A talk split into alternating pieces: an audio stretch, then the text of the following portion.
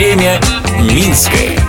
Привет! По столице прошлого, настоящего и будущего вы прогуляетесь вместе со мной, Людмилой Милославской. Пойти постричься, сделать укладку или просто подровнять бороду. Сейчас в Минске это просто. А когда у нас в городе появился первый салон красоты и где работали лучшие мастера? Об этом прямо сейчас. Время Минское.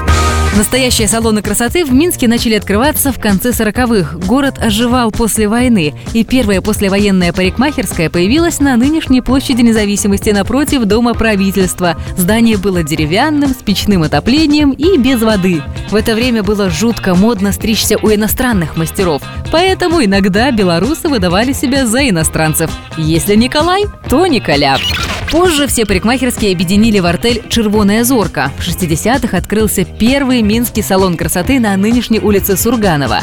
Позже парикмахерскую номер 30 на современной улице Ленина преобразовали в салон «Мечта». Там работали лучшие мастера.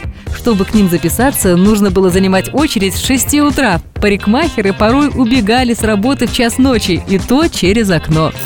В 60-е и 70-е годы было сложно с парфюмерией. Лак для волос делали сами. Парикмахеры брали столярный лак и разводили его одеколоном. Говорят, он крепко держал прически и всевозможные начесы. Не хватало и инструментов. В ход шли самодельные ножницы, железные расчески и бритвы, тоже сделанные вручную. В 70-х в Минске открылась республиканская лаборатория парикмахерского искусства. Парикмахеры изучали модные направления по французским журналам и разрабатывали свои стрижки и прически. Юлия, Стиль, Шик, Октябрина, Бабетта и Бастон. Так назывались самые модные прически тех времен. Активно использовались букли и локоны. Модницы стриглись под волчицу, а из стрижек просили сессон, гарсон и паш. В основном были прически с сильным начесом.